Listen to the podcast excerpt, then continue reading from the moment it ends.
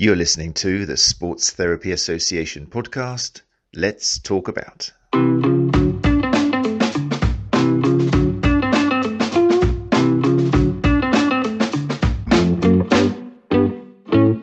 Okay, and we're live at 8:02. How are you doing, people? And welcome. I'm so excited about tonight. This is great. Just been chatting with our guest. Really looking forward to it. I hope you've seen the adverts. If you're joining us live, it's such a big topic and such an interesting topic to help people evolve, I think. So yes, tonight, if you've seen the adverts, episode 48 of the Sports Therapy Association podcast, all about sacroiliac joint pain /dysfunction. But they're the same, aren't they? I hear you say. I'm hoping you say, because that's the sort of thing we're going to be talking about. And we have the absolute privilege of talking to one of the most experienced researchers and people about the topic that I know of. Dr. Mark Laslett from New Zealand has kindly got up at some unearthly hour in New Zealand to join us. So, yeah, really looking forward to that. If you're listening on YouTube, then feel free to leave comments as well. We will see them. And obviously people joining us on the Facebook page are flooding through the doors now. You can all bring up your comments and your photo will appear on the screen. It's all very interactive. And if you're listening to the podcast, and that's great as well, thank you very much for your support. Don't forget to leave a rating if you can, unless it's a bad rating, then just go away. But if it's a good rating, then leave that. And that really helps our results just climb Google and for people to actually be able to appreciate our guests and the information we're putting out there. Last week, unfortunately, because of technical difficulties, I apologize to people who came along live for us. David Bowie, the chairman of Bowie Insurance, was going to be here and he wanted to be here, but there were some technical problems and it didn't happen in the end. But fear not, because we have rearranged it. And David Bowie will be with us on the 25th of May. For that insurance special. So stick that in your diary. I do apologize to people who turned up. People who did come were subjected to an hour of chat between myself and Gary Benson, founder of the STA, which actually turned out quite nice, actually. Thank you for the feedback, people. I think we have a nice little natter and address some questions from people who joined us live. And that's actually out available as a podcast now. As with all our episodes, you can download them, listen to them in your own time on all great podcast players. So there we go. Just a little hello to people here. Caroline McKendrick is in the room. How are you doing?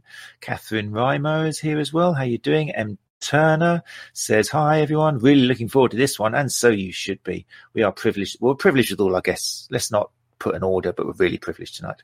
And Anne Cochrane as well. How are you doing? Nice to see you here. Right. What can I say? I've introduced the guest. I think anybody who doesn't know him, then just stick it in YouTube or stick it in Google and you'll see the amount of research. At least 40 published papers, a lot of them relating to the diagnosis and management of lower back pain. There's a list as long as your arm. The best thing you could probably do is go along to Dr. Mark Laslett's website and have a look there. But an awful lot of great information, huge amount of experience. And we are, like I say, we've got the privilege of welcoming him tonight to address the topic of sacroiliac joint pain /dysfunction. So without further ado, I shall bring Dr. Mark Laslett up here now. Hello, hello. Hi there, how are you? I'm okay. Dr. Laslett, or can I call you Mark? Absolutely. Is that okay? Fantastic. Yeah. I'm a New Zealander. We don't stand on ceremony too much. Exactly. I could call you a few other words as well in that case. But I'm sure you could. No, I really appreciate it. I know it's really early up at your part of the world, so I really appreciate it. Thank you very much for joining us.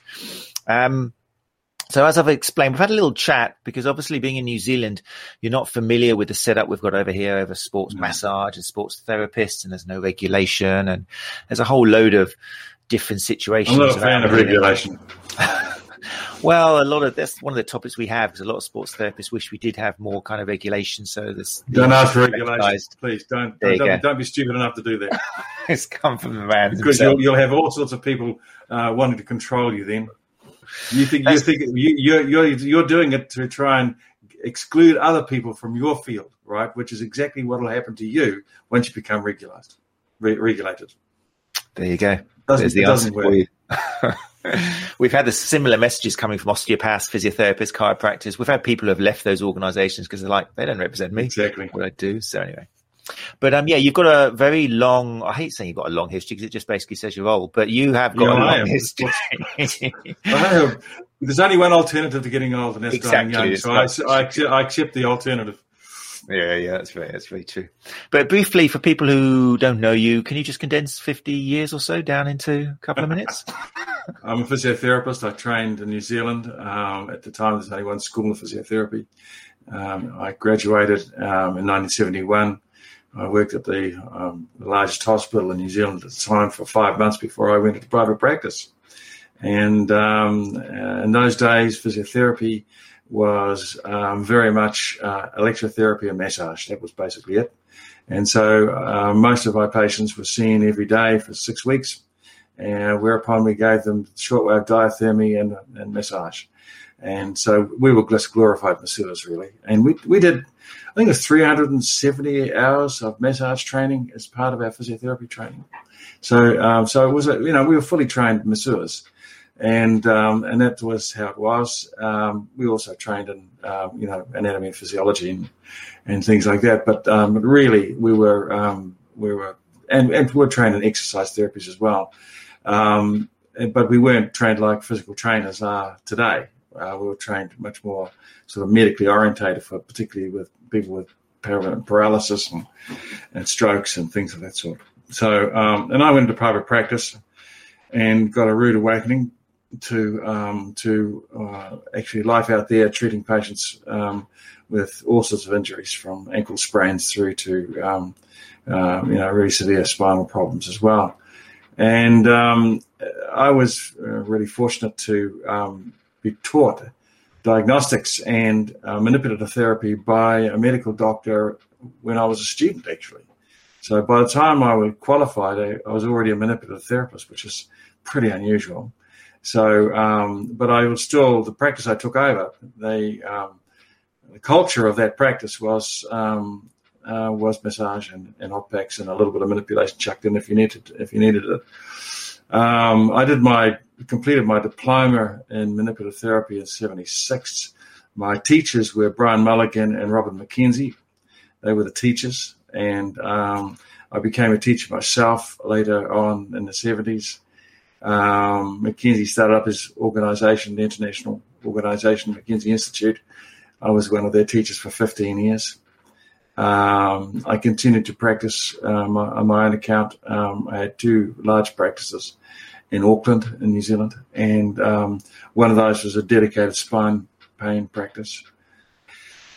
And I ultimately wrote a book on the upper limb, which was published in 1996. I self-published that. It's out of print now, and I don't intend to do another one.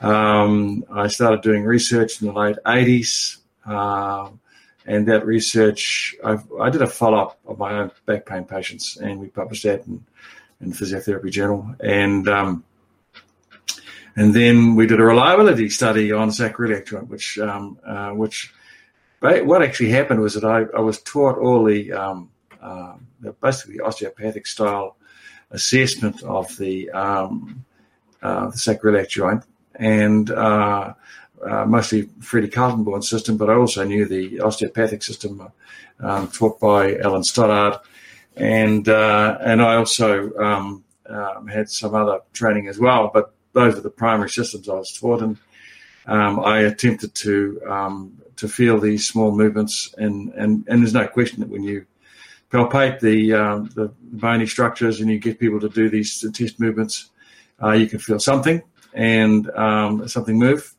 The question was, well, when I was a student and Freddie Carlton-Borne was showing us how to do these things, I would examine a patient and say, well, the PSA is not moving upwards the way it should do, or it was moving too much upwards or something.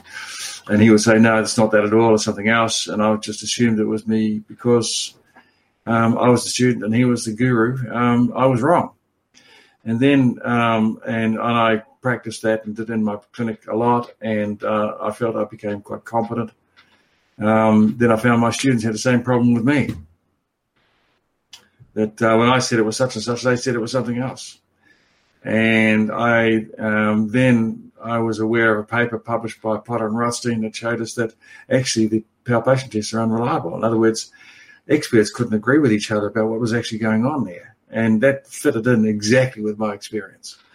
And it was not long after that I actually gave up that method of assessing the sacroiliac joint, and we looked at the pain provocation tests where we stressed the pelvis to see if we could make that reliable. And when I first did that study, we found that it wasn't reliable.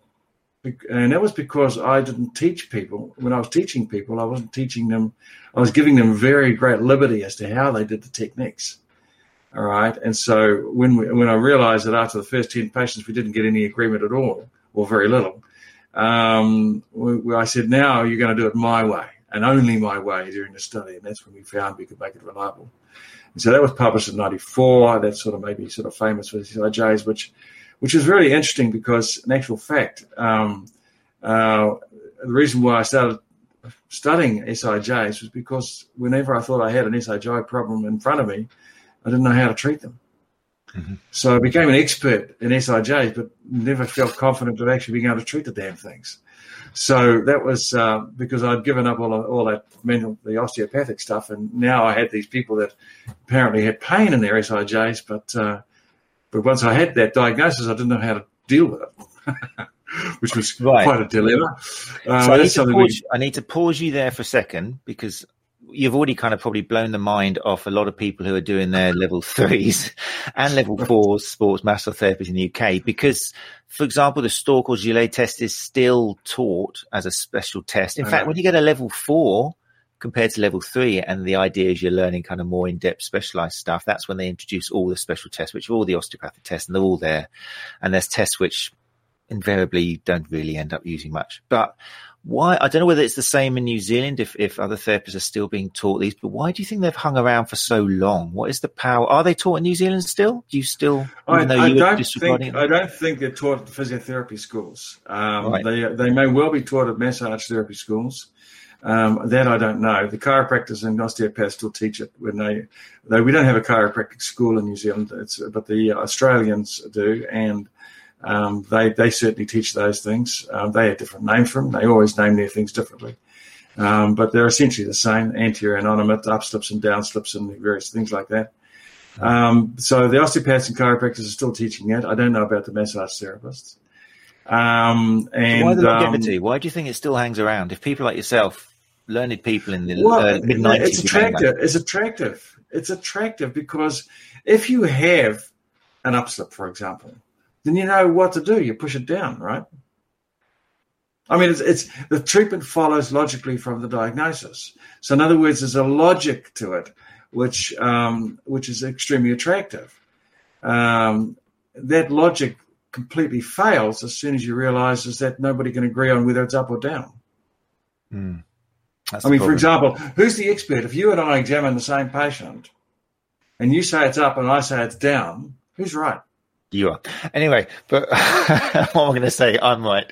No, but I know what you mean. But already I'm interested because in the comments, and this is the public, which I was reminded this week that apparently I'm on a crusade and I'm bashing sports therapy and stuff. And because I speak out a little bit, but I took that on board because it's so important, the language we use, because even now, and the people commenting, you can probably see the comments on the right, so many hours of my life wasted learning these tests. Now, the people here are on our page. They're cool. Yeah. But if I imagine a younger therapist who just paid $2,000 or $3,000 to do it, and they've been taught these, and then they hear us chatting saying, not reliable, waste of time. You know, it's so, yeah. What would you apply to somebody if they said, oh, great, so I just wasted hours of my life? Well, what you've got to understand here is that there is a world of difference between dysfunction and pain. That dysfunction is a description of a lost motion or an aberrant motion of some sort. Okay, that's what dysfunction is. There is no necessary conceptual relationship between that and the pain phenomenon. All right, people can have these dysfunctions and have no pain. People can have pain and don't apparently have these dysfunctions. So there's actually no necessary relationship between the two. And to my knowledge, there's only been one study, and that was done by Paul Dreyfus and published in 1996, where they compared the chiropractor doing the assessments with the Gillet test and the Stork test and some of these other tests.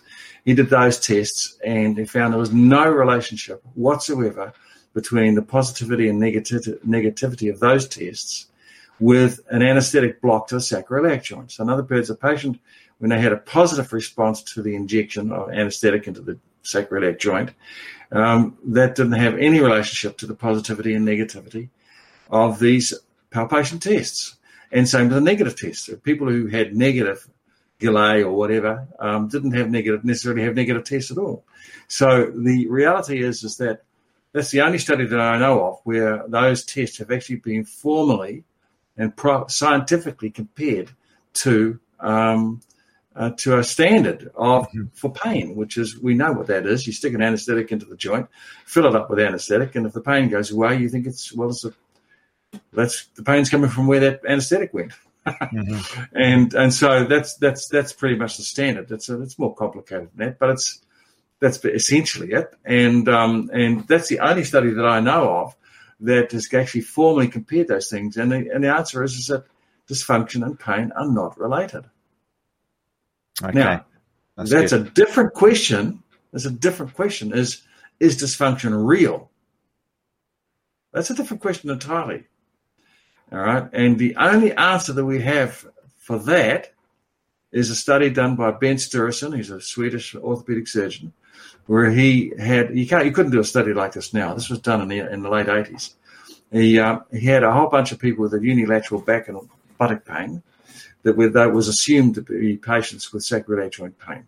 He didn't do an anesthetic injection to find out if that was true. He just clinical assessment. These people were believed to have sacroiliac joint pain. And the majority were women, and they punched little metal balls into the bones, into the sacrum and into the ilium, so that they could see them on x-ray. And then they used a very fine, highly reliable technique called a stereoscopic x-ray. They used two x-ray machines where they could measure the rotation of the sacroiliac joints and also the translation, which is the separation. And he measured the rotation of the sacroiliac joints at a maximum of about 4 degrees of rotation and down to zero, from anywhere between 0 degrees and 4 degrees, and translation of about 1 millimeter, up maximum of 2 millimeters. So it doesn't move a lot, but it does move. There's no argument about that. And he found that, the data analysis is not strong enough to be conclusive here, but he found no relationship between the painful side and the non-painful side in terms of the range of motion. No relationship whatsoever. That's the only data we have. Mm. Those two studies are the only data that actually meaningfully contributes to the argument about whether or not dysfunction is real. That's the Sturasson study that says these movements are not related to pain, and they're tiny little movements. So, and they didn't observe any sort of relationship between loss of movement and or increased movement and pain. And Dreyfus's study, where they compared these tests that we do to an anaesthetic block. So that's the only data we have, actually.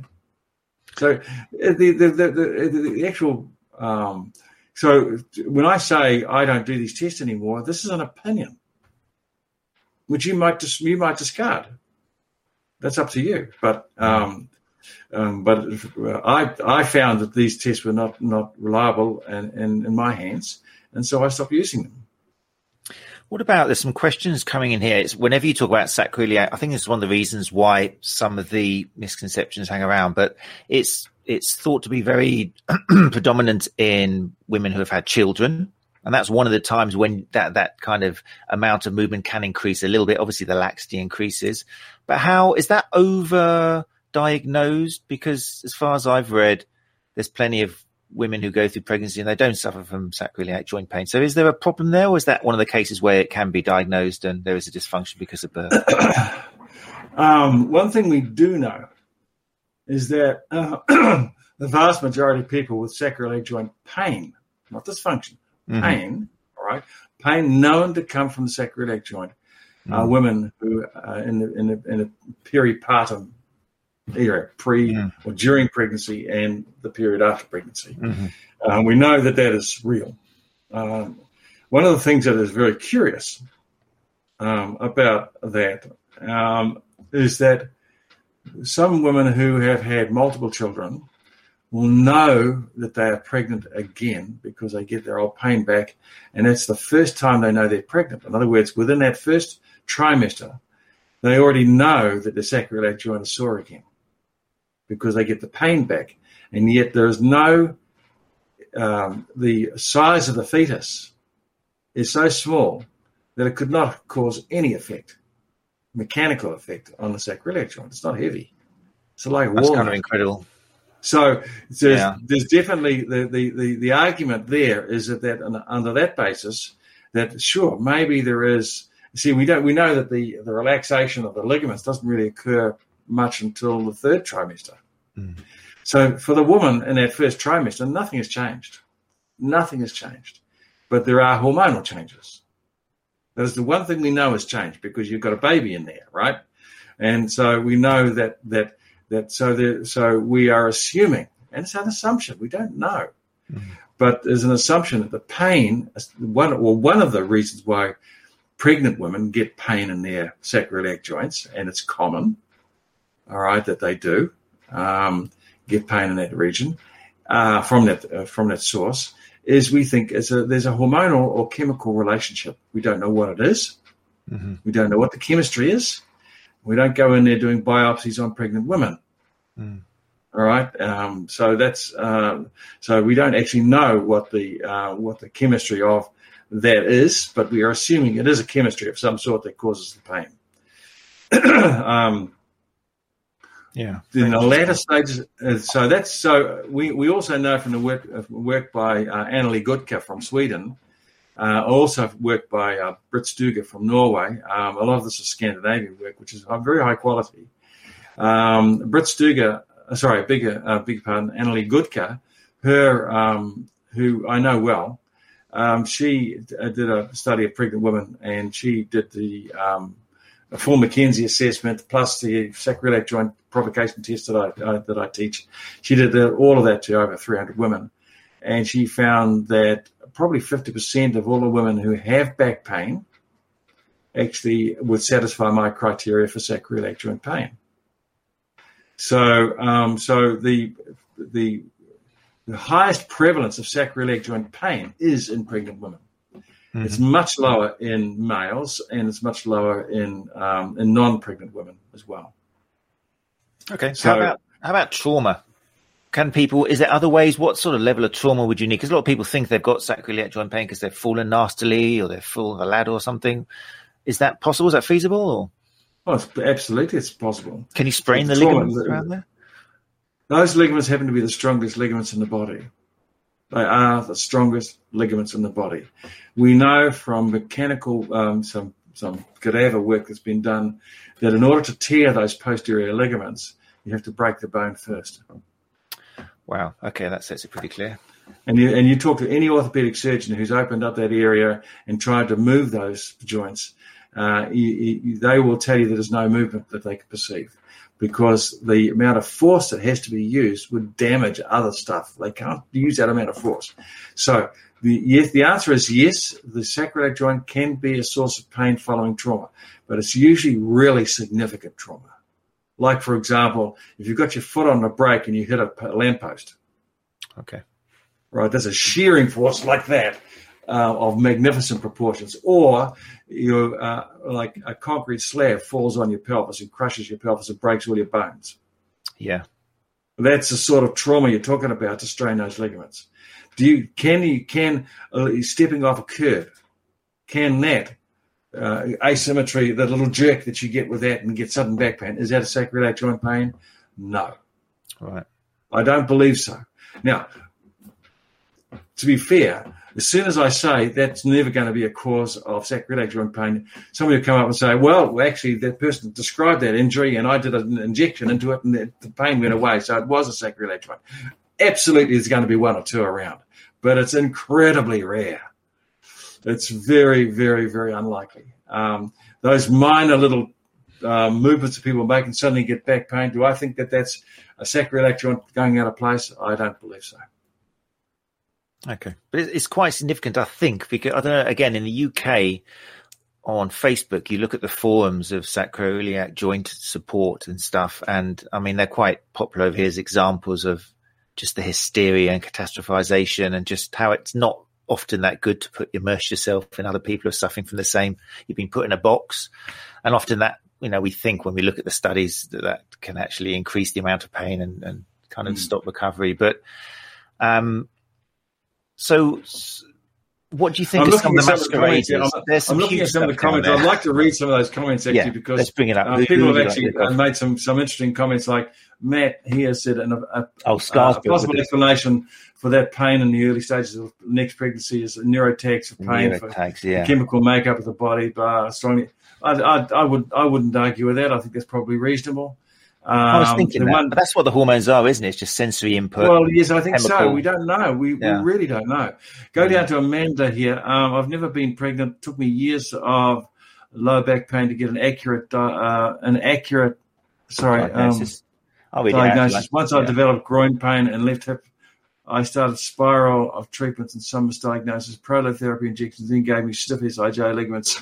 7 years later, I was diagnosed with hypermobile Ehlers-Danlos Syndrome. Do you screen all patients for hypermobility? Then, the answer is no, I don't. I think that that is an overdiagnosis. I really do. Hypermobility syndrome. The range of normal is immense, absolutely immense. In my early career, I saw a lot of ballerinas, and normal for them is insane for me. Absolutely insane. I remember seeing a retired ballerina. She was in her early 40s. She was a physiotherapist, and a course I was teaching in at the Cleveland Clinic in Ohio, and she gave up her professional career with the New York Ballet because of groin and hip pain. And so she went and did physical therapy, and then she became a mum and all that sort of stuff. And she still had pain in her early 40s. That pain never went away, but it was the end of her career. And so I said, look, can we do some photographs of you? And I've lost the photographs. I've tragically lost the photographs. But she got into her tights, and she just grabbed hold of her heel and went poof, like this. So her head was way up here, so her heel was way up here, just standing on one leg, woof, like that, like splits, that easy. And she said, I'm so stiff, I'm so stiff. And I'm going, yeah, righto. She hadn't done that since she gave up ballet 12 years earlier. And she'd had babies since. And she just went like that. She said, I'm so stiff now compared to what I used to be. And I'm going, you are 1% of the population who are genetic freaks. But that's normal for you, and that's extreme hypermobility for anybody else. Then you have people who've never been able to bend down, touch their, get their hands much below their knees because their hamstrings are so tight. And if you force those hamstrings to be longer, you will damage your patient. There are people who are really stiff naturally, all the way. For example, I'm over 6 feet, and so but I was a gymnast. Now there's no decent gymnast over 6 feet. Trust me that.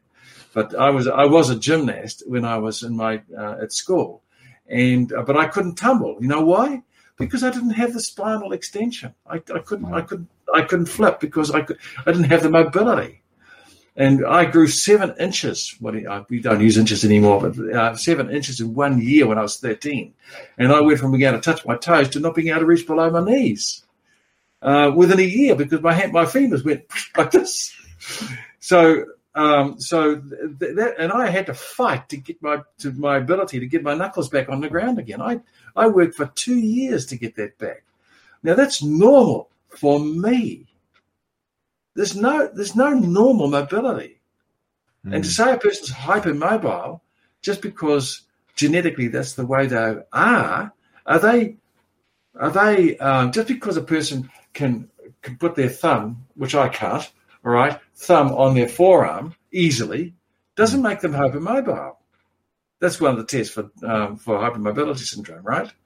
And so things like that. I think that these people are given these labels, and where's the evidence that that is a cause of pain? I don't know the evidence. I've been looking at the evidence for 50 years, and I don't know there is any. It's this is what we call eminence-based medicine, not evidence-based medicine. Mm. It's based upon some guy called Ehlers-Danlos saying, well, there's probably two people saying, oh, these people will go hypermobile. That's the reason for their pain. And everybody goes, oh, right, must be, eh, because he said so. This the evidence associated with this is really wretched. It's terrible. I think it was like Amanda's made it. We did have a guest on who was talking about it and was again talking about how it can masquerade, and people often think that it is a gift. Normally the first question is, have you got any party tricks? But yeah, like Amanda was saying, it's the other things which can be seen in people who are diagnosed, like the dislocations, the mitral valve, the heart problems in particular. So there's kind of obviously a lot more to it, but that doesn't change. Okay, Amanda, your point is taken. That's fine. You're absolutely. No, I get it. I'm not talking about people who don't have stretchy skin dislocations, gastroparesis, mitral valve prolapse. Yeah, all right, okay. See, as soon as you say something like that, you make a didactic statement in that you don't believe in these things. Here's a case that's got to be you're wrong, and I accept that absolutely. You know, there is a whole bunch of things there which are genetically orientated, which may well cause problems. But whether it's the cause of your back pain, that's a different story. Yeah, that is a different story. You may well have all these things. I'm sure you do. All right. But is that the reason why your back hurts? And I would challenge that. Right. Let's go away from hypermobility for the moment, but let's go on to, okay, so we know that the traditional tests in isolation have been shown thanks to the evidence by yourself and other people. But then there's now, like you had in your paper, that a combination of tests, particularly two in particular, the provocation tests. Can you talk to us a little bit about those? Okay. One of the things that prompted me to do the validity study, that's different from a reliability study. Maybe I'll spend just a couple of minutes distinguishing between the two. A reliability study is only about trying to determine if two different clinicians can come up with the same test result. Okay, so for example, be a Galay test or a distraction provocation test, it doesn't matter what the test is. It can be any test, all right, for not just musculoskeletal, but any test. And so if you do a test and I say, oh, it's positive or it's negative, and then I get the same patient to be seen by you, for example, and you do the same test, but you don't know what my results are, so we're blinded from each other, do we actually get the same result? Because if we don't, if we consistently don't do better than random guessing, then that test is unreliable. In other words, it doesn't mean anything, because who's the correct examiner? All right, so in other words, there are statistical methods of actually measuring the agreement, not just the percent agreement, but the percent agreement is one crude method of assessing agreement between practitioners doing the same test on the same patient. But then you have to account for random chance guessing. And the typical statistic that's used is the kappa statistic. So the kappa statistic is one that goes from 0 to 1. All right, so it's 0 is the same as random chance. Less than 0 is worse than random chance. In other words, you're doing worse than just guessing. More than 0 is you're doing better than guessing. You have to get a score of 0.4 before we think that your test is satisfactorily is good enough to be used in clinical practice. So that's a sort of a rough guide. When you see a K, all right, K equals 0.2. That's slightly better than chance, but not good enough for clinical practice. Mm-hmm. If you see a K is equal to 0.6, then you know that that is a rather good test and it's reliable. Now, just because a test, we can agree on the test, doesn't mean to say it's valid. All right. Now, let me give you an example. I'll just come up with a crazy theory. Here's a crazy theory for you. People with one green eye and one blue eye will always have unilateral headache on the right-hand side. All right? That's just a crazy theory. So you got to, first of all, you've got to have a bunch of people who have different coloured eyes, like David Bowie, right? Mm-hmm. Okay. Yes, all right. Yes. Then you get a whole bunch of those people, and you say, oh, "Have you got a headache?" And there's a subset of those people who've got headaches, and then you have to find out if, in fact, their green eye is the side they get the headache on, right? So that's so. But the first is that the beginning of the test, or examining that test, is to see if you and I can agree on which eye is green and which eye is blue. Right? So that's the reliability study. We're trying to find out if we come up, so I look at your eyes and say, oh, you've got a blue and a, or you've got a brown and a brown. And the next person, oh, you've got a blue and a blue. Oh, and you've got a green and a blue. All right? So can we agree on which eyes are blue and which eyes are green? All right? So that's a reliability study. That, and it depends on, and obviously if you're colorblind, you might not agree with a person who isn't colorblind. Mm-hmm. But let's assume we're not colorblind. Chances are we're going to have very high agreement as to which is green and which is blue. But, of course, you have people like my coloured eyes. We're all funny colours, all right, green and blue. Sometimes it's green, sometimes it's blue, sometimes it's brown, you know, in different light, you know, then we might have a bit of problem with agreement, right? But that's the nature of observation itself. But so we have to test our agreement, and that only tells us if the test is worth doing. Okay, worth doing in sense of can we get reliable results from the test? Then we have to find out if we, the next stage is to find out if the test actually accurately tests for the thing we believe it's testing for. For example, in my green eye, blue eye, headache thing, you have to find out if, in fact, the green eye is associated with headache on that side. Okay, and you probably find out it isn't. So it makes that test invalid. In other words, it's reliable, but it's invalid. So that's the process we went through with the sacral electro. We did the reliability study first. Mm-hmm. We determined which tests were reliable and how you had to do them to make them reliable, because tests are not inherently reliable. If I say you do the distraction test any way you choose, then you and I are going to get different results. It's as simple as that. In other words, it's not going to be reliable. You have to do them the same way consistently to get reliability. Reliability is not an accident of the test. It is something that is achieved by standardization. Mm-hmm. That's the reality of reliability. Then you have these reliable tests. But that doesn't mean to say these sacroiliac tests, which we know are reliable now, that doesn't mean to say that they're valid. Okay? And so you have to compare those tests to some sort of reference standard. Now, there are three words that you may have heard about. There's a reference standard, a criterion standard, and a gold standard. Now, the gold standard is the term that people often hear.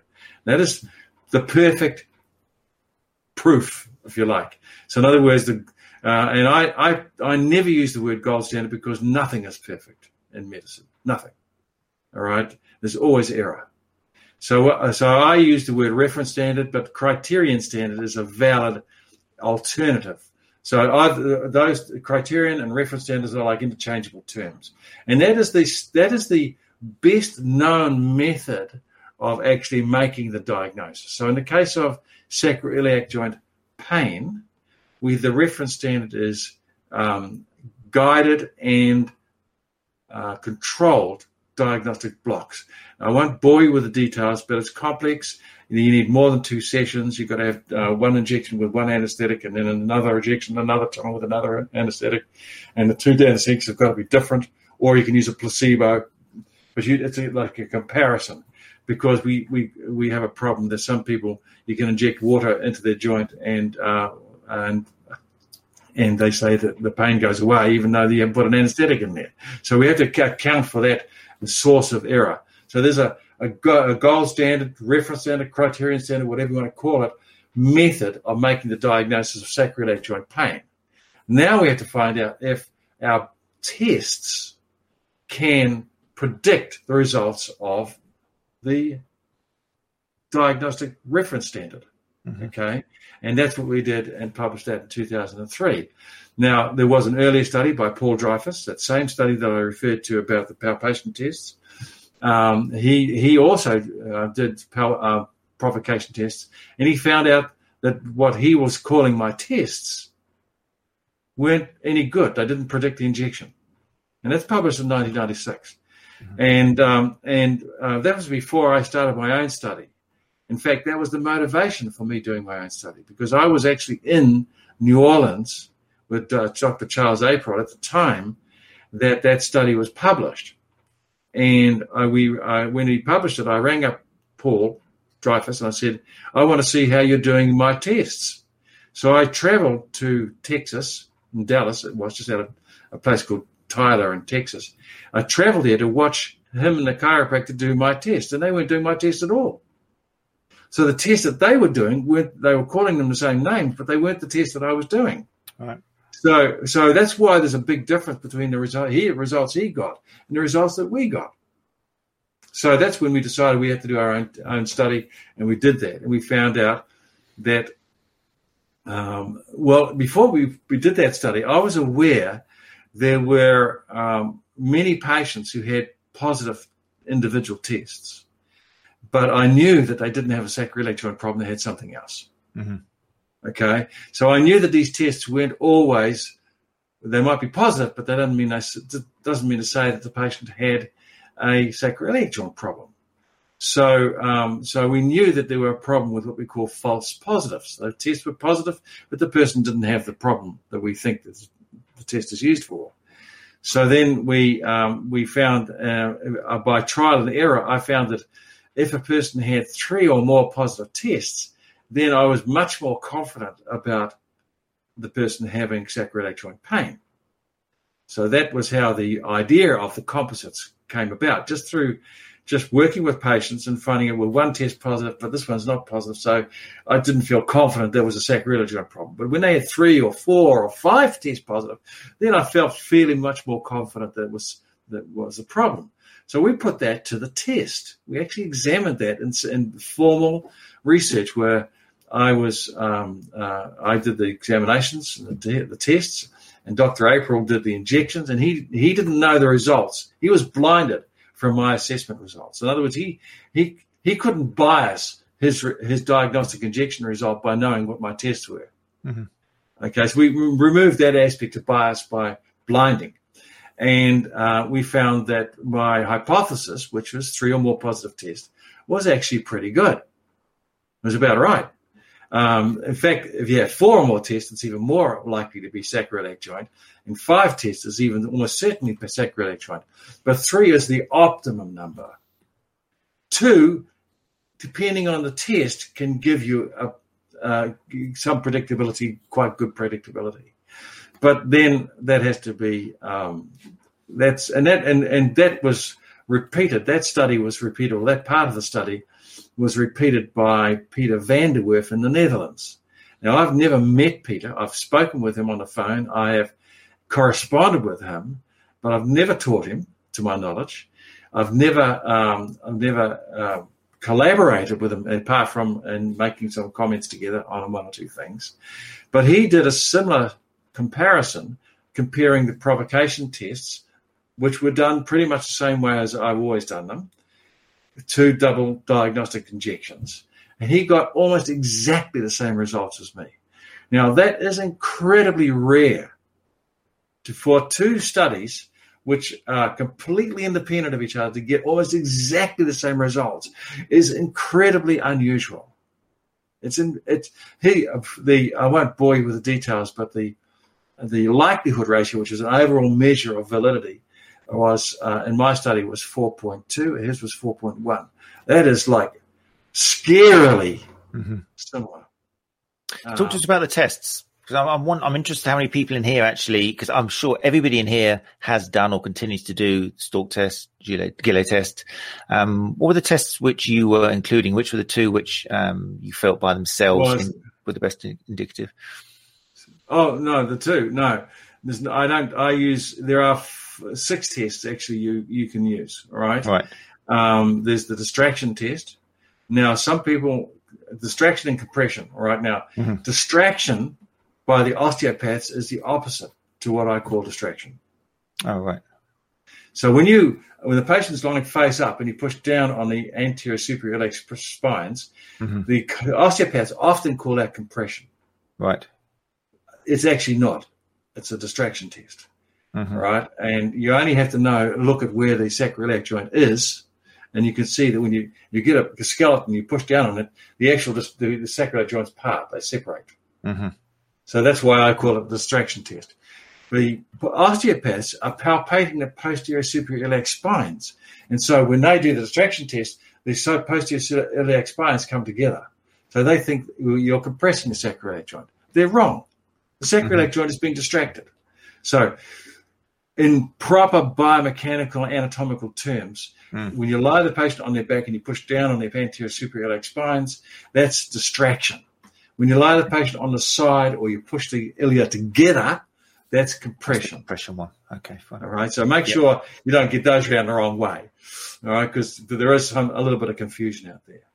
Then there's Gainsland's test, which is where you bend one knee up and you it's all on YouTube anyway. But yeah, you can find these tests on YouTube. Yeah, it's really just look for many people have done YouTube videos.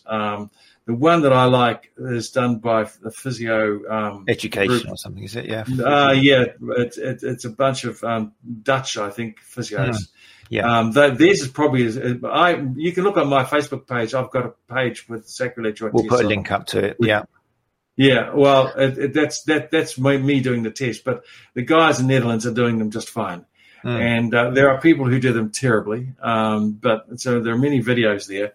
But the Gainsland test is like a torsion test where you bend one knee up and you extend the other hip and you rotate the pelvis one way, then you rotate it the other.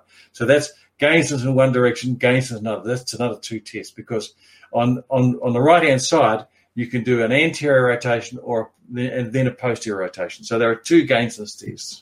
Mm-hmm. Then you have the thigh thrust test where the patient's lying on the back and you push you flex the hip up to 90 degrees and you're pushing down through. You put your hand under the sacrum, so you're shearing the ilium posteriorly on the sacrum. That's a shear test, and I call it the thigh thrust test. Some people call it the posterior shear test. It doesn't matter what you do. Then you have the sacral thrust test. With the patient lies face down, you push on the sacrum, and you're pushing the sacrum anteriorly with respect to the fixated ilia. So you're stressing them in that direction. Mm-hmm. Then you can use the bump test, which is where the patient stands on one leg and they raise their heel off the ground, and with a straight knee they bump their heel down on the ground. And we know that test is reliable, but it's never been tested for validity.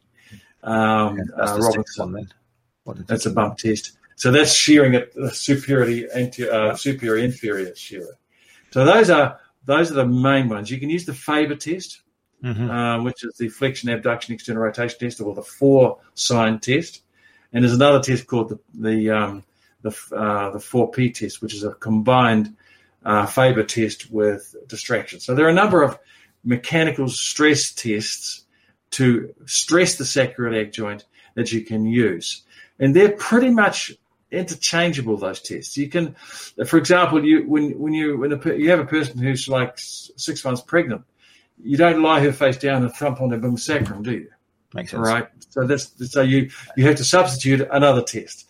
When a person's really, really fat, you can't even find the anterior superior iliac test. So the distraction test is really hard to do well on a really fat person. So you'd use a Faber test instead, for example. So there are some variations that you can use which are legitimate. But what we've studied is a very, very strict strictly limited number of tests, and we found that those to be valid. But I found in clinical practice you can mix and match a little bit according to circumstances, which is fine. Okay. So these provocation tests together collectively can correctly diagnose that the sacroiliac joint is the cause of the pain. So let's imagine that. No, hold on. No. As a scientist, I can't. You can't. No, that's fine. I retract that because there's an error margin.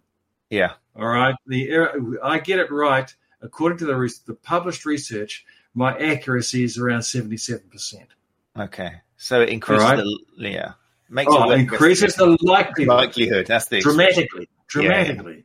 Right. So what do you go and do then? What do you go? Let's move to, you've identified that people have gone to your website, they've done the tests, 3 or 4 more of them have proved positive, as opposed to doing a stalk or trying to palpate.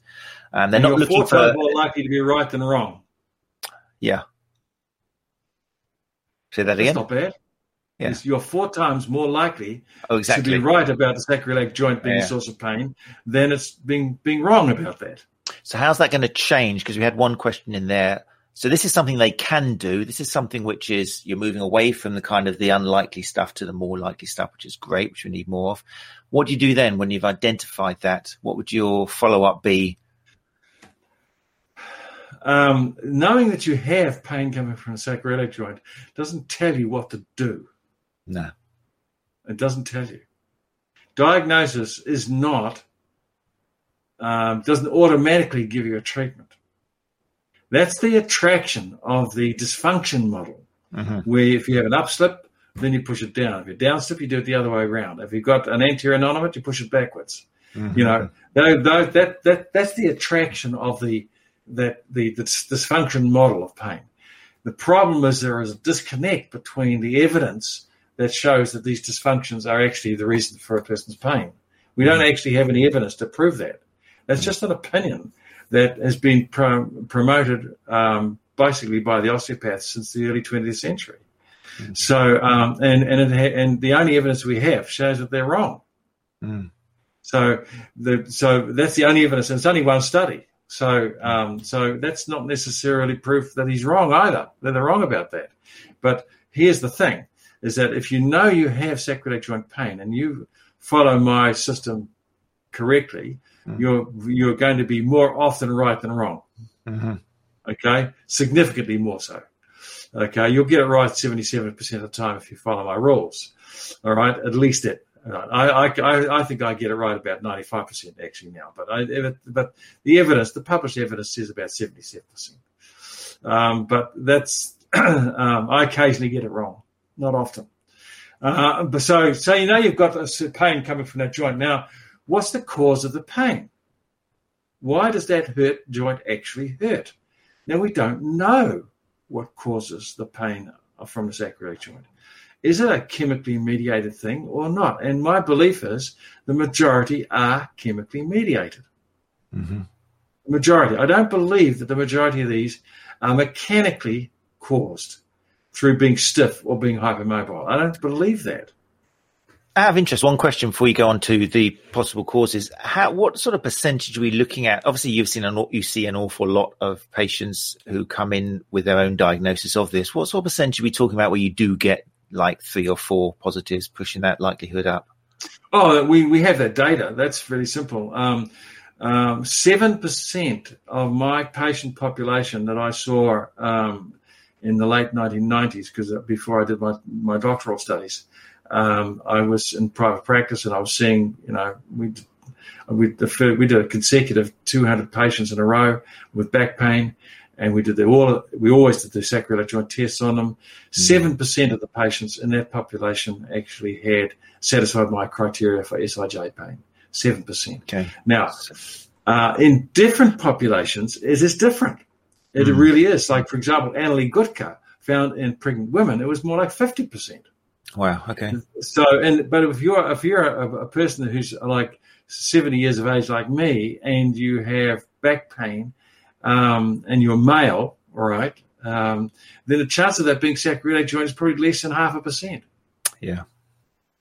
All right. So, it really is enormously variable. You can't use prevalence as a baseline. You have to look at your patient. If a patient is female and pregnant, then there's a 50% chance. If he's an old bugger like me, all right, then the chances are almost negligible that it's going to be SIJ. If you're a 20-something man, then you might have a 7% chance. If you are a female who's never had a baby, all right, and you know you're not pregnant, then it might be slightly higher, but it's not a lot higher. Is the danger going to be if you take the dysfunction out of it, then you're taking away the majority of the solutions? Absolutely. Oh dear. Sorry, everyone. Well, no, it's true. No, you know, this is really, really important for people to grasp. Is that if you actually do have sacroiliac joint pain, you know that's the joint. People have had it proven by injection. Mm. Almost everybody I've had who's had proof that this is a sacroiliac joint pain problem, right, have had failed manipulation. Mm. Manipulation doesn't work with these people. Mm. It only works with people who have a diagnosis of dysfunction through palpation tests. Mm. Now, what I've experimented with this for decades, and I can tell you with utter hand on heart is that the people who respond to manipulations, whatever the manipulation, all right, do not have sacroiliac joint pain. Mm. Because you're manipulating something. So if you diagnose 90% of people is having a dysfunction in their sacroiliac joint, and you manipulate them because of that, the chances are you're going to get exactly the same success rate as a person who never does those tests at all. Yeah, I can see that. It's tricky. Now, we actually have evidence, true evidence, good quality evidence to prove this. And this was done by a study by Flynn and Childs and Fritz, and it was published in the early 2000s. And what they were looking for was so-called sacroiliac joint syndrome. In other words, they had a particular manipulation technique that people have found very, very often successful in treating people with pain in that area, and so on the back and in the sacroiliac joint area. And so they did a very good, high-quality study where they looked at all of the tests, pain provocation tests, all of the Gillay test, the Stork test, the anterior innominate thing, the malleolus length difference, and all that sort of those tests that were all done. They did all of those tests. They did all the provocation tests, and they took massive amounts of data, where the hip movement, what the range of motion in the hip was, and where they had pain with flexion and sitting and standing, masses of data to find out what could predict the outcome from the manipulation. And they found that none of the tests predicted it. Mm. No combination of tests predicted it, of the sacroiliac joint test. That's provocation tests and the palpation tests. Nothing predicted that manipulation. Nothing. They found that no pain with lying, no relief with pain lying down, no loss of hip rotation. There's five things that they found that were actually predicted the outcome. And that's if you like, that was the death knell of the concept of manipulation is useful for sacroiliac joint pain. It isn't. Mm-hmm. Do you think if let's imagine you have, unless you're working with pregnant population, then the amount of your clients coming in who actually score positive on 3 or more tests is going to be, like you said, around 7%, for example. Well, again, it depends on if you're talking about, you're doing a lot of athletes, for example, you're doing sports therapy massage, what have you, to a lot of athletes. Yeah. These are going to be non-pregnant young people in the main, not necessarily, because a lot of middle-aged people do actually are engaged in sports these days, but your population is going to be younger rather than older, right? Mm. Am I right about that or not?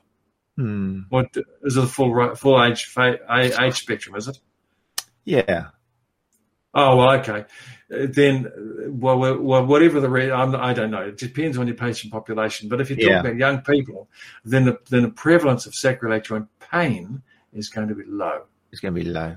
So when you do get those positives, one of the advantages is then in dealing with that person, it's probably not worth going down the avenue you'd go down with some other musculoskeletal kind of thing if it's related to muscle weakness or something like that, because you could be wasting your time. You're better off maybe looking, although we talked about this early on, if it's a pain thing, it's a good idea to look at the psychosocial factors, because that's true. Yeah, that can affect the pain, can't it? Absolutely. I mean, one of the things, we had this chat before we went live, didn't we? And that I hate pendulums, and I've seen pendulums swing backwards and forwards on a number of different popular theories and popular treatments. I was one of the first physiotherapists, for example, to do acupuncture. And I did that for 10 years, and it was unreliable in my hands, so I stopped doing it. I've been a teacher in manipulative therapy. I don't do a lot. I do manipulate still, but not that often anymore. The number of people, I found that McKenzie was absolutely correct. He was a teacher in manipulative therapy. He taught me. He was my teacher in the Carlton-Borne evidence system. And he asked the question, why do we have to manipulate all of the patients just to get the few that actually need it? And that's a good question. And that's true of any therapy. You know, if you take everybody, and you bring them and you massage them, you're going to get successes. Of course you are. And some of them will be like, this is the first time I've ever had relief. And you'll think you're God. But trust me, waving a crystal will get the same effect. You'll still get successes. And a lot of this is the influence of the therapist directly, psychosocial, emotional interaction with the patient that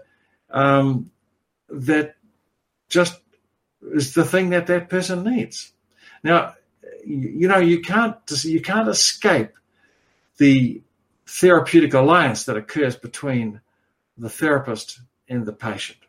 The patient wants to get better, wants to feel better, all right? So they're already primed. And so if you slot into their psycho-emotional needs, you're going to get success irrespective of what you do. Mm.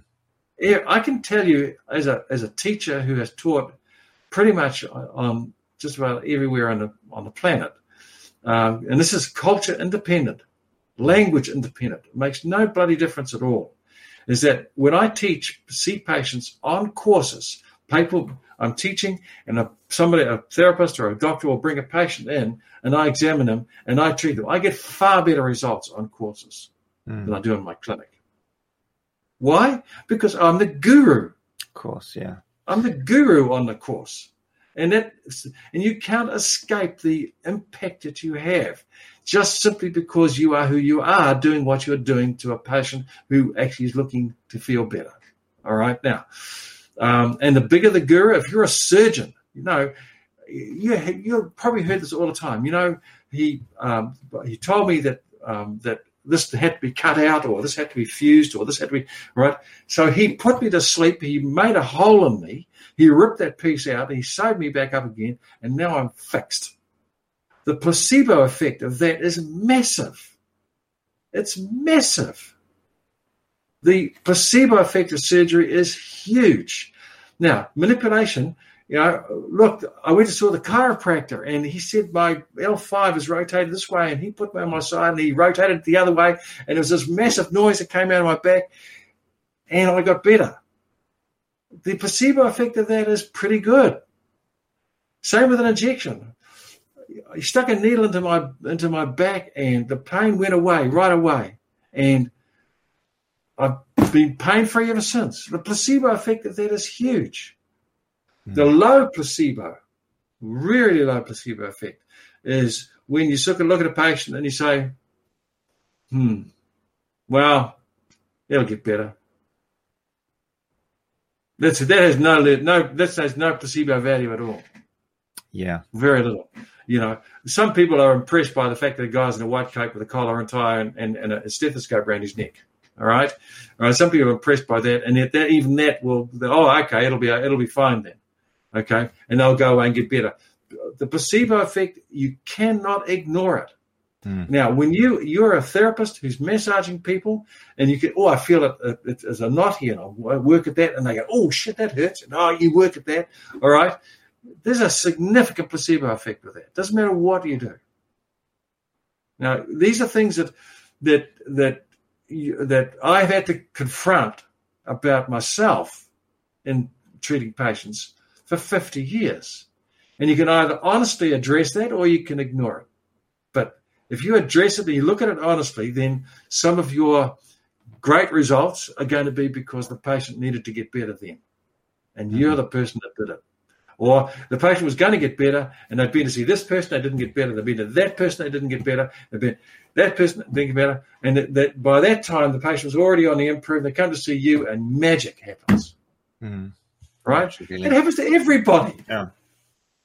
I've had my patients go to somebody else and be miraculously better when I didn't fix them. It happens to me all the time, you know. And that is because the patient was ready to get better. Whether that's because of natural history, the fact that it was going to get better anyway, because the pathology was going to self-heal by itself, or whether it's because of the psychosocial aspects of things, I have no idea. But it doesn't matter. It's just you have to be honest about why people get better. And sometimes I would argue that patients get better in spite of what we do, not because of what we do. Right, look, it's 9:07. There's so much in there. I want to round it up and just do some take-home points, because there was a lot of questions in there, and it is a topic which can attack a lot of therapists, because it's a prime example of something which, if you look at, if you've done a course which is focuses on dysfunction, it gives you something which you looks like you can fix. You can identify it. You can tick that box. You can fix it. They will probably feel better after it when they walk out of your clinic. And that's going to make you feel great about yourself. And like I always say, we're not saying that anyone's conning anyone. I know that most therapists, I like to think most therapists are doing it because they've got great empathy and they want to help other people. And it's a beautiful trade to be in and everything. But when it comes to the sacroiliac joint, I think it's a good example of something where your time can be misspent if you're focusing too much on the whole dysfunctional path, which we talked about before, and correcting stuff. And it was big once, and it's still taught today. But I think it's a good example. If you can accept that, and it won't be many of your patients who have actually got it, unless you are your clinics are full of pregnant women, but it's probably going to be a low portion. But when you do now have the tools, and thanks to the studies of Dr. Laslett, there are the provocation tests now, which you can put together and isolate these people who have got that, then yeah, or more likely to have it. Or more likely to have it. Very good. I like that. It's not a case of great, now I can fix it. That's the mentality we need to get out of. It's a case of, okay, so that means that it's not that, or that. It's less likely to be that, or that. So I'm better off going down this avenue now. And in this case, if it is, well, you can check. Again, it's going to be case history. If they've had a car accident, you should know about it. If they've got some inflammatory response or ankylosing spondylitis or something, then you should know about it. But if it's not any of that, then it means that you're probably not going to progress with strengthening exercises and give them the hope that by doing this, you're going to fix them, or give them the hope that by putting them into the position and rocking their pelvis, it's going to put them back into alignment again, because they were never maybe probably potentially out of alignment. So I'm hoping that not too many of you are actually feeling that this is just another superpower we've taken away from you. If anything, it's going to give you more power, because it helps you get a little bit more critical about the tests you've been taught. I mean, that's it really. Help me here, Dr. Laslett. I want people to walk away feeling empowered rather than, oh, you've just taken another tool away. What would you say with your experience? Well, no, I do believe that, I mean, I probably have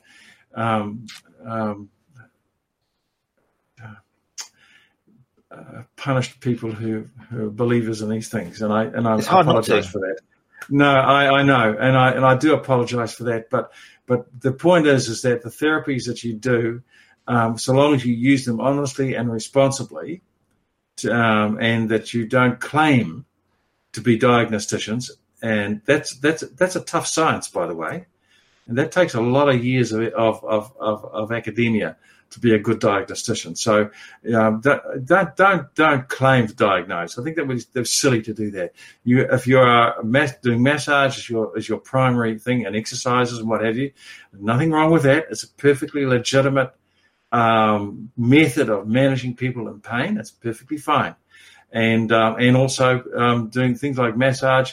I think massage has a really important role in preparing, particularly preparing athletes for competitions and stuff like that. I think that's actually really important. And sometimes when a person is working out of the gym and they've overworked themselves and things like that, I think that's really, a massage can be quite a valuable method of relieving symptoms as a consequence of working out, or changing when people are cross training. They change from one type of training to another, they get basically DOMS, if you like, and things like that. I think massage can be valuable, helping people through that process as well. So there's a lot of good value in what you guys are doing, and I have no problem with it at all. And I certainly wouldn't, and I certainly don't think that, don't believe that I'm invalidating what you do. Maybe what I have invalidated is the reasons why you're doing them. There's too much evidence against the dysfunction model, particularly with SIJs, that it would be irresponsible of me to leave you with the idea that you should continue with that process. I don't think you should. I think that's diagnosis which has evidence that strongly is against it, more than that's certainly not for it. So, but there's nothing wrong with what you're doing in terms of therapy. Nothing wrong with that at all.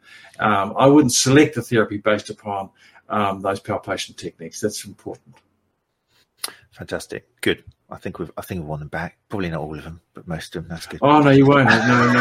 I'm guaranteed to. I always upset somebody. That's for sure. It's tough. Well, you cannot. Yeah, it's that's reality, and I live with that comment all the time. So that's it's not because I feel nasty or I'm trying to hurt people, but the reality is that you can't please everybody all of the time. Right, fantastic. I mean, in a way, we will be continuing this kind of topic next week, where we're going to be talking about. General topic is going to be how much do words matter, but we're going to be talking about that will incorporate what do we believe is happening, what do we tell patients are happening, what are the mechanisms of actions we kind of quote, because a lot of the time you keep doing what you do, you just change the vocabulary. So we're going to talk about that. And I'm sure I'm just looking at a huge number of comments here, and is it possible for me to actually get a download of those comments? So I reckon we can sort it out somehow. Yeah, they'll be on Facebook forever. I've been talking and discussing things, and I haven't really looked at the comments. And I've looked at them, but of course, when I'm talking, I can't. Yeah, I can't read and talk at the same time. I don't know anybody who really. I can copy them all out and send them to you, or they'll be on Facebook anyway. This stays on Facebook forever now, so you'd be able to go in there. Is that right? Oh yeah, for sure, of course. Yeah. Can you just send me the link so I can actually quickly scan them, and if there is some particular question that I think that I would like to address, I may well do that. It's not a promise. John Gibbons, for example, John Gibbons has sent us or me chapter 11 from his SIJ book regarding the 5 provocation test that he wrote about many years ago. John Gibbons is an osteopath who's been in the business for a long time. Okay. I'd love to get you two on a show together. But anyway, I was thinking, John, give us a comment. I just sent you chapter 11 from my SIJ book regarding 5. Yeah, righto. Yep. There'll be some interesting stuff there. But John, again, is somebody who's had to move with the times, and a lot of the stuff he was teaching 60 years ago. He's older than you, John Gibbons. He's about 95. Good Lord. Not too many people like that. And Mike Grice, interestingly enough, is an osteopath. He's evolved a lot. He's we work with Mike a lot, and he's made some great comments as well. So yeah, I'm looking at his comment here. Yeah, there's an awful lot there, but you'll be able to look at it in your own time. I'll send you the link and everything. That'd be great, Dr. Mark. Thank you so much for your time. It's a pleasure.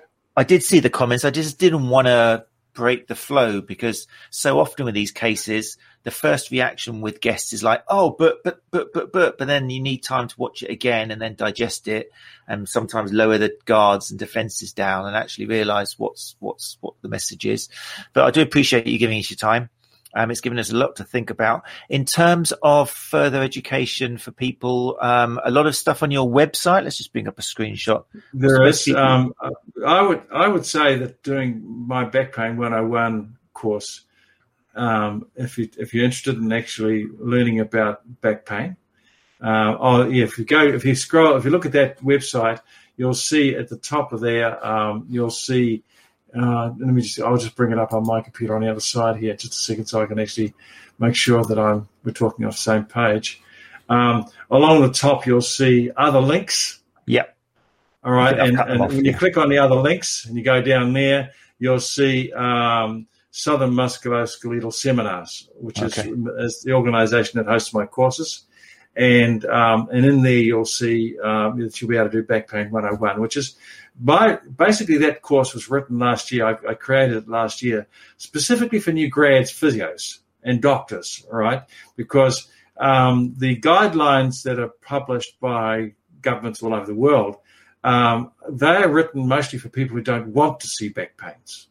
Right. All right. My Back Pain 101 starts from that point and say, if you want to start treating back pains, if they want to start doing that, this is where you should start. Mm-hmm. Not with the guidelines. The guidelines are hopeless. Okay. They tell you what not to do mostly. They don't tell you what to do.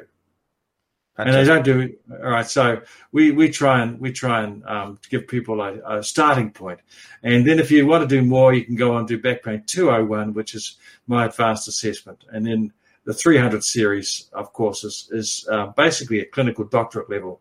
So whether or not you choose to go down that route, that's entirely up to you. But that's a series of 10 courses. But the first two courses, Back Pain 101, Back Pain 201, that will show you the basic methods of assessment and how to manage people in a, I think, an evidence-based way, not evidence-informed, evidence-based. Big difference. And that's something that you can do if you wish. Fantastic. And for people listening to the podcast, the website is Mark with a K, so it's MARK, Laslett, LASLETT.NZ. So that's marklaslett.nz. But we'll have links for it, as always, on Podbean, who hosts the podcast. And also we'll put some links in the comments here as well. So you can check that website out. And again, just stick into ResearchGate or something. Just have a look at the papers. There's an awful lot of interesting papers to read about.